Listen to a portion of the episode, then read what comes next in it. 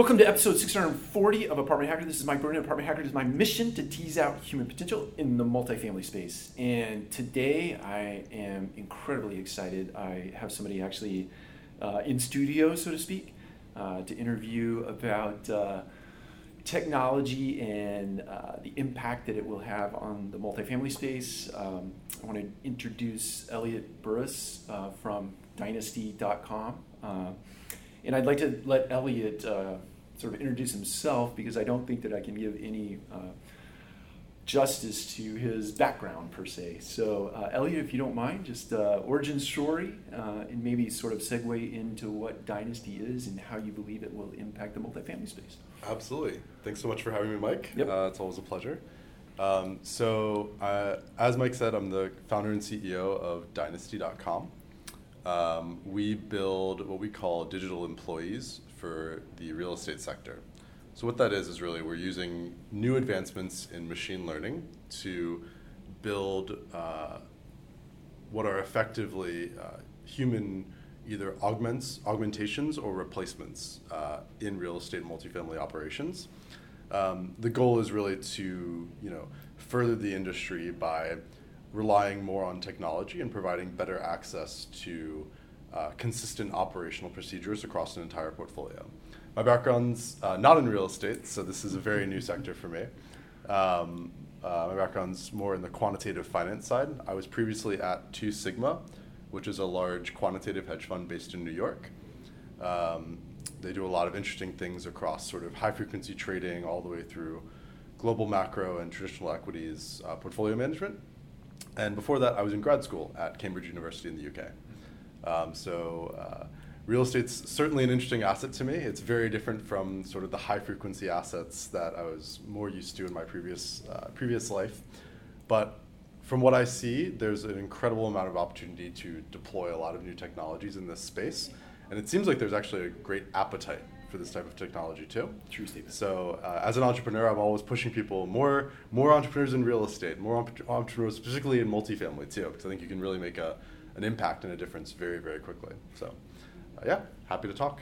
So I'm, I'm interested, Elliot, I, uh, the, the way that Dynasty, or Lisa probably more specifically, came to be, was it was born out of pain point for yourself, yes. as, as I recall. Do you mind telling that story? Because I think it's a very interesting story. Yeah, absolutely. So um, back in twenty fifteen, I was living in San Francisco, and I had recently met a good friend, uh, Jason Mira, who is the co-founder of Adipar.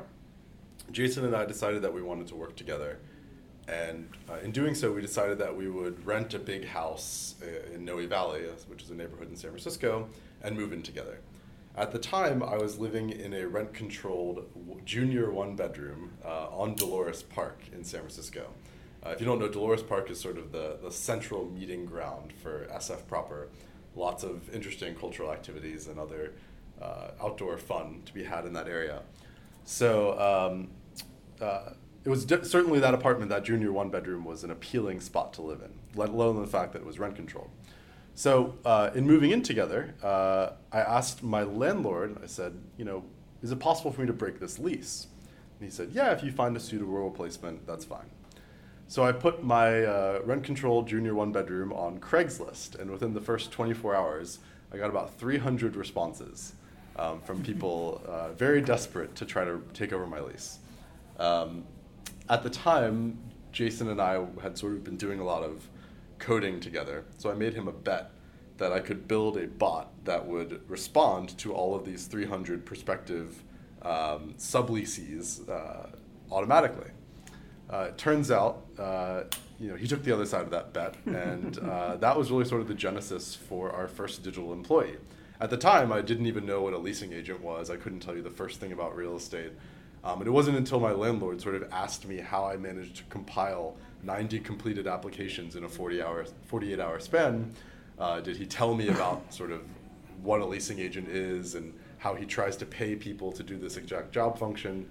Uh, and that sort of was the genesis for this entire company. I, I just find that so fascinating. And it, it, it's probably fair to say that many solutions to problems, and probably most likely in the technology field, are born out of just issues, right? Or mm-hmm. things that you might de- be dealing with yourself. Yep. And and you put um, put some code to it, put some technology to it, and you can solve the issue. And and, and then a product is born out of that. Right? Absolutely, yeah. So I'd recommend everyone who's interested in learning more about how technologists and how entrepreneurs think to read um, Paul Graham. Uh, he was the founder of Viaweb and the, uh, eventually the founder of Y Combinator. Um, he posts blogs on his website, and he he's very he's sort of a very unique style of both writing and thinking, and he's very very good at articulating sort of the entrepreneur or the hacker mindset. Um, and he speaks a lot about how, in his opinion, all of the best companies come out of uh, problems that the founders themselves had. So a good example would be Airbnb. The founders were living in San Francisco at the time, couldn't afford rent, and decided that they would attempt to rent out their living room, um, an air mattress. That's actually why it's called Airbnb. It was, it was oh. exclusively air mattresses in living rooms in the beginning. Oh, got it. Okay. Um, so they literally couldn't afford rent, and that was sort of uh, their idea for, for being able to afford expensive San Francisco rent. Um, you know, uh, Microsoft was born out of the, the fact that uh, you know, Bill Gates wanted to be able to hack in, uh, hack on, on software in his own way. Right. Um, sort of name any large technology company, they're generally born out of problems that the founders themselves had. Mine was a little less of a serious problem, sure. but sure. Uh, certainly a problem nonetheless. Definitely. Um, I want to go back to the to the um, first uh, your first response, um, digital employee, mm-hmm. um, and you use the word replacement. And in potentially being a replacement for, let's say, the modern day leasing person. Mm-hmm. And this is something that I've been, let's say for the last nine to twelve months, plus or minus, been on a, I've been uh, from the perspective that organizations, let's say like RADCO, um, need to right now start to reskill leasing consultants, reskill assistant managers, reskill property managers, because technologies like Lisa, who I mean, that could very well replace the leasing consultant in the person, especially when you get home automation in place where people can start to D I Y, right? If if we don't do that now, then we're going to wake up one day and we're going to have leasing consultants that don't don't know what to do, right? And mm-hmm. if the broader multifamily set does the same thing, they, it's not like they can go get another leasing job. That's right. The same thing's happening, right? So, um, in your mind, do you do you as a person who's developed this type of, type of technology and digital employee, do, do you look at that problem and foresee, like, what would a future leasing consultant do? What would a future assistant manager do with other things, other technology that might be uh, coming into the space? Yeah, so I think that I don't, I don't, I think that the job function of a leasing agent certainly is changing rapidly right now, mm-hmm. um, but I don't know if necessarily that type of job function will, um, I don't. I, I see it sort of as morphing into a different job function altogether, that makes rather sense. than uh, you know, sort of reducing staff or uh, or or any any specific sort of uh, change to the job function itself. So that makes sense. A good example would be, um, you know, we're seeing a lot of our clients that deploy Lisa start to think about just changing staffing at the building level with respect to having roaming leasing agents go from building to building and really optimizing, you know, the best and top performers to, to do their jobs as, as efficiently as possible. So, you know, when you really think about it, it's like, why should you have a leasing agent sitting in a building all day, twiddling their thumbs, waiting for someone to show up? Right, right. Um, when in fact, you know, you could, if you could really enable the top performers of your leasing staff to um, to move from building to building and to move from showing to showing as efficiently as possible and spend all of their time focusing on making that human connection mm-hmm. during the actual showing itself. We see that as sort of a nice change to the job. Um, but ultimately, we do think that building staffing in traditional multifamily is going to change substantially. Another example would be um, we see a lot of push, a, a, a slight push toward more of a, um, almost like a, uh, Uh, what would you call it? Um, a therapist or a, oh, yeah. a conflict mediator style background I can see uh, that. in on-site mm-hmm. performance. There's been a lot of studies recently that show that the biggest determining factor for the renewal rate is the uh, of current residents is the N P S of the resident re- about the other people in the building, whether it be the other staff or the other residents. So doing conflict mediation and sort of resolving issues as they come up is actually the most important determining factor in your renewal rate. That's, we're seeing that data come up sort of time and time again. So we see the, the future of building staffing looking a little different, where maybe there's sort of roaming leasing agents coming in and out of the building as needed to perform tours. Combine that with self-showings, you have a really interesting model. And then on-site having these sort of um, counselors almost that help con- help resolve conflicts uh, between people who live or work at the building. I yeah, I, I don't disagree with that. I, I think I've I've not wrapped my head around this completely, and I think it's it's um, you know, getting a lot of smart people in a room and having good, vibrant discussion that will ultimately yield a solution. But I, I, I see all of the roles at the site level becoming more experiential in nature, right? And yes. I, I often start from the perspective of, hey, look, if I if it if it cost a consumer, if I were to charge a consumer a hundred bucks every time they come to look at a, an apartment, right? right? It, it costs money to come and look at an apartment. What would that experience look like, mm. right? Mm. And then, not that we're going to charge a hundred bucks sure. for a prospect to come through, but if we crafted our our experience around something that was so robust because of the time that we get back from technologies like Lisa, yeah. then we could differentiate ourselves out in the marketplace. But I, I like what you're suggesting about conflict resolution skills. There, there are other skills that people need to take on um, to help them be successful in the future, more soft skills, all that stuff that we've talked about. Yeah, absolutely. So I think in general, the, the high level theme that we're seeing is um, the requirements of the people that work on site are becoming more what we would call pointy.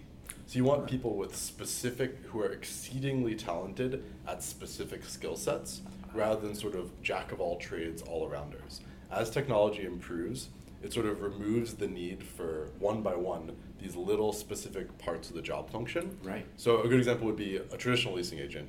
Um, prior to deploying a technology like Lisa, um, one thing that you might need would be uh, sort of data entry skills and right. data integrity skills. Um, and you know, there's sort of a balance between that and sort of the sales ability. Mm-hmm, mm-hmm. With Lisa, suddenly your the, your desire to hire people that are particularly talented at data entry or data management reduces substantially, because that job part of the job function just kind of falls off. Right. So suddenly, you know, if you consider that person's, that potential employee's profile, you'd be looking for people so heavily talented on the sales and sort of personal skill side, um, that we we sort of think of that as more of a pointy employee that you would be looking for. So um, in general, we think people are going to become more and more specialized, and more and more extreme abilities will be valued rather than sort of all-rounders. That makes total sense to me. I've not, I've not thought about that before. I've just, in my head, it's become this sort of experience that you would create at the site level, but I like that idea that it becomes more pointed in nature. Um, it. So I, I tend to I tend to take a present day uh, set of data, and I tend to extrapolate. It's just the way my brain works. I, so I think uh, my mind is already reeling about what Lisa might be down the road, and certainly that's my thought. But in your head, what are what do the future iterations of Lisa look like, at least present day, with what you've learned so far? Yeah. Um, what other areas of the business might you touch? Yep. Um, so Lisa is our leasing product. Mm-hmm. So certainly getting more involved in uh, other parts of sort of the leasing experience.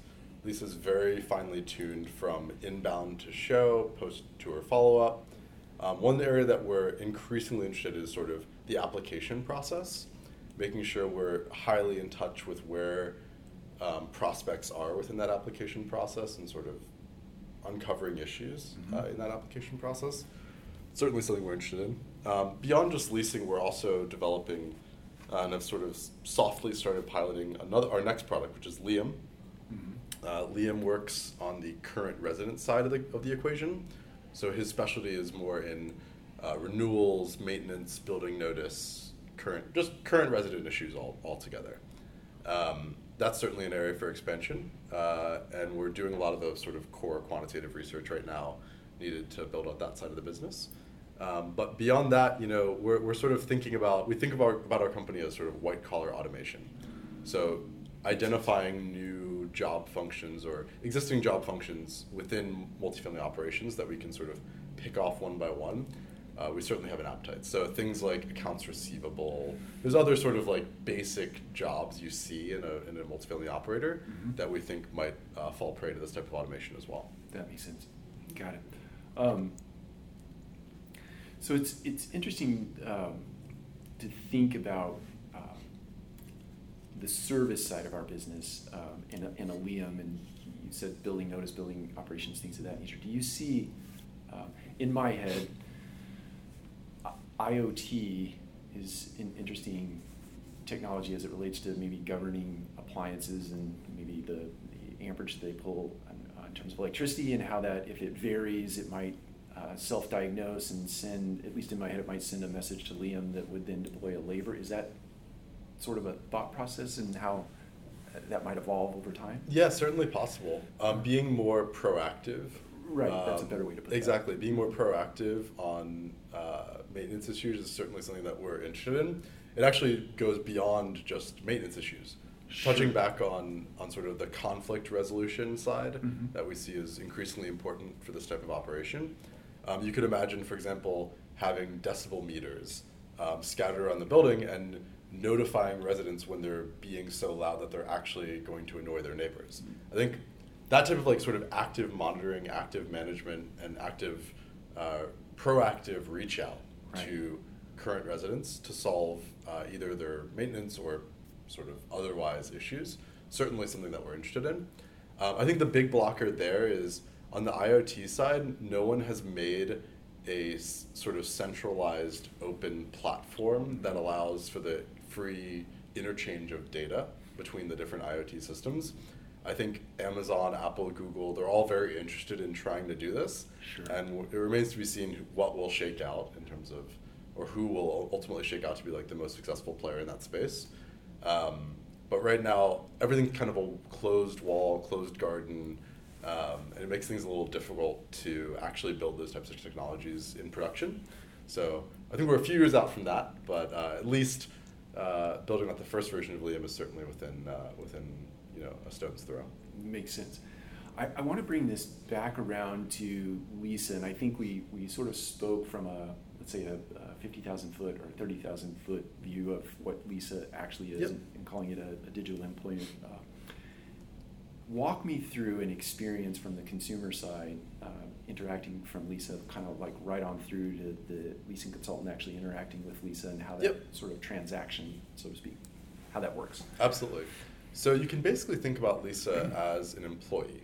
Uh, mm-hmm. Her job is Uh, you think about her sort of as an off-site employee. So her job function is really to handle all of the communication and coordination traditionally involved in leasing.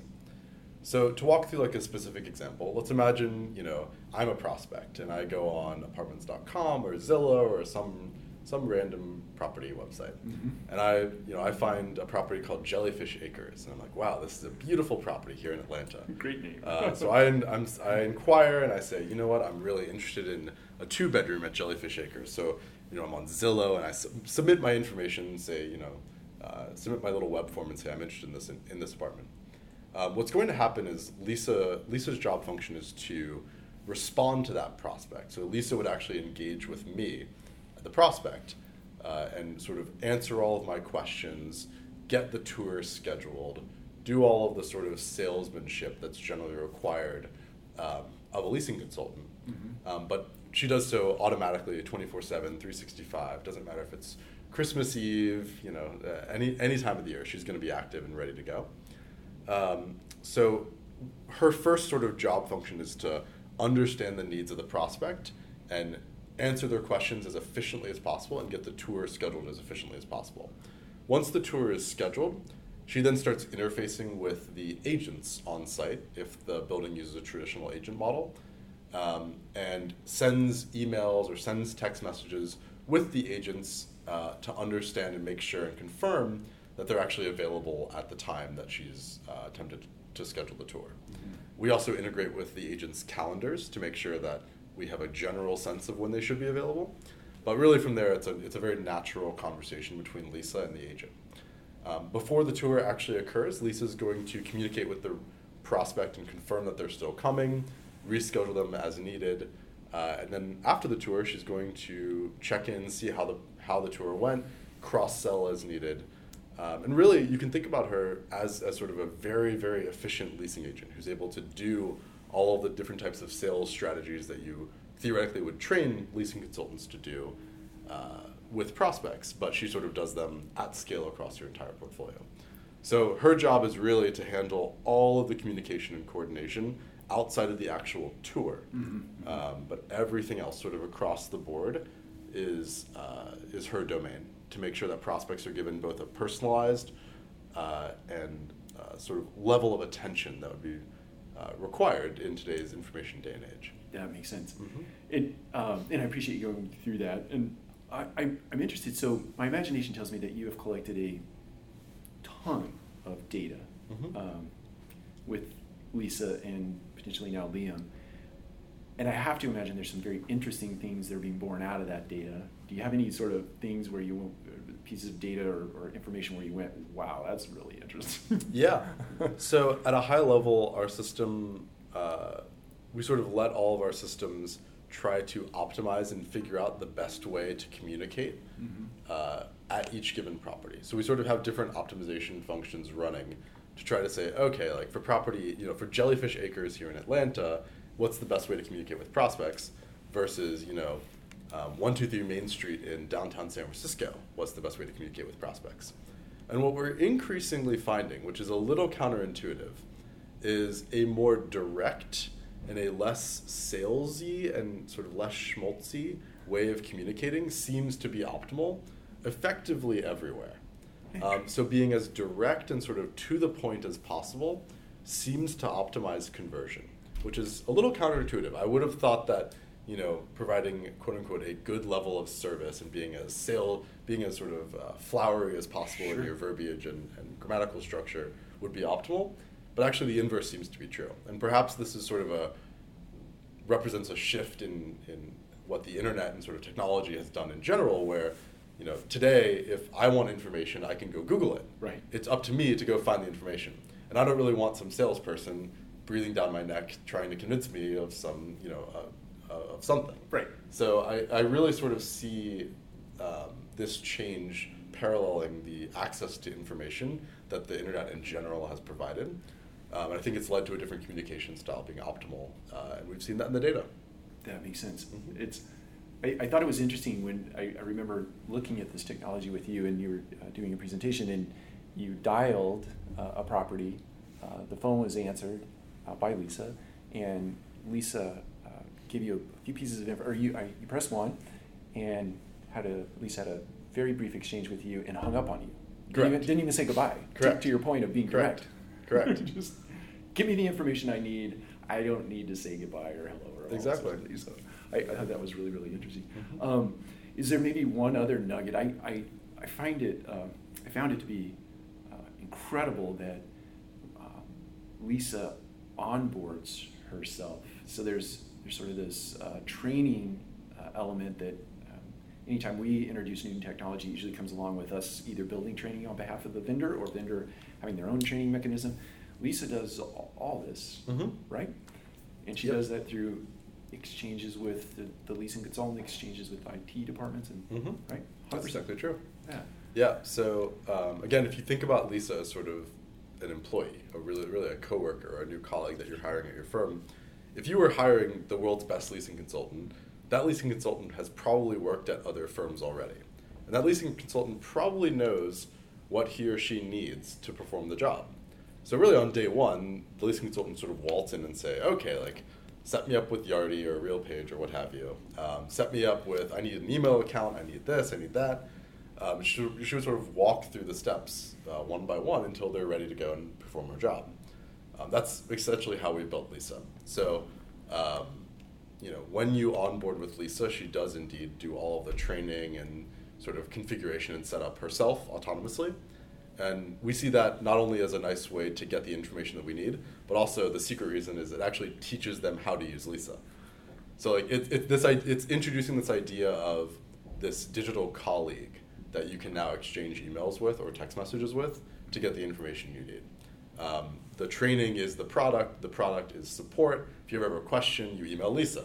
It's all, it's all one, right? So um, identifying and sort of presenting that unified front of product being an email address or a text, uh, S M S phone number that you can uh, message is crucial to present from day one. That makes sense. Mm-hmm. Um, well, to wrap here, I, I I have to tell you, I I have for many, many years uh, sort of had this thought that something would come along someday where uh, there would be little human interaction in the apartment, let's call it leasing transaction, right? Yep. Um, experience, and, and it's here. You've built something, I think, it, that uh, that's going to uh, impact our industry in a way that people um, people uh, just have had no idea, right? It's just it's incredibly interesting. It's going to uh, make a splash in the industry. I think what you were onto is uh, incredible.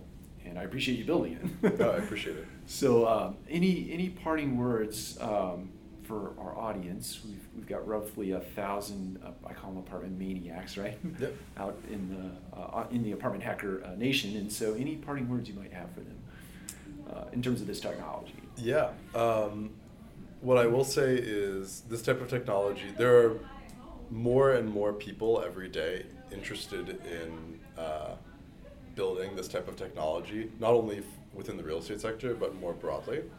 So I think there's this notion, people have this like very comfortable notion of what jobs will be automated in the future. We see technologies like self-driving cars mm-hmm. coming, and it's very obvious that like, you know, replace the person holding the steering wheel with the steering wheel just steering itself, and it kind of makes sense. Mm-hmm. Um, what I will say is, you know, uh, having a sort of a deep understanding and appreciation for uh, what we what we call white collar automation, um, it's it's coming, and sort of positioning yourself accordingly uh, is probably going to be important for the future. So um, there are more people just like me starting to build technologies like this, uh, you know, in real estate and beyond. So uh, what I would say is just keep your eyes open, um, keep uh, keep an open mind, and. Uh, I think everything's going to, uh, the world's going to look very different in, in, in ten years than it does today.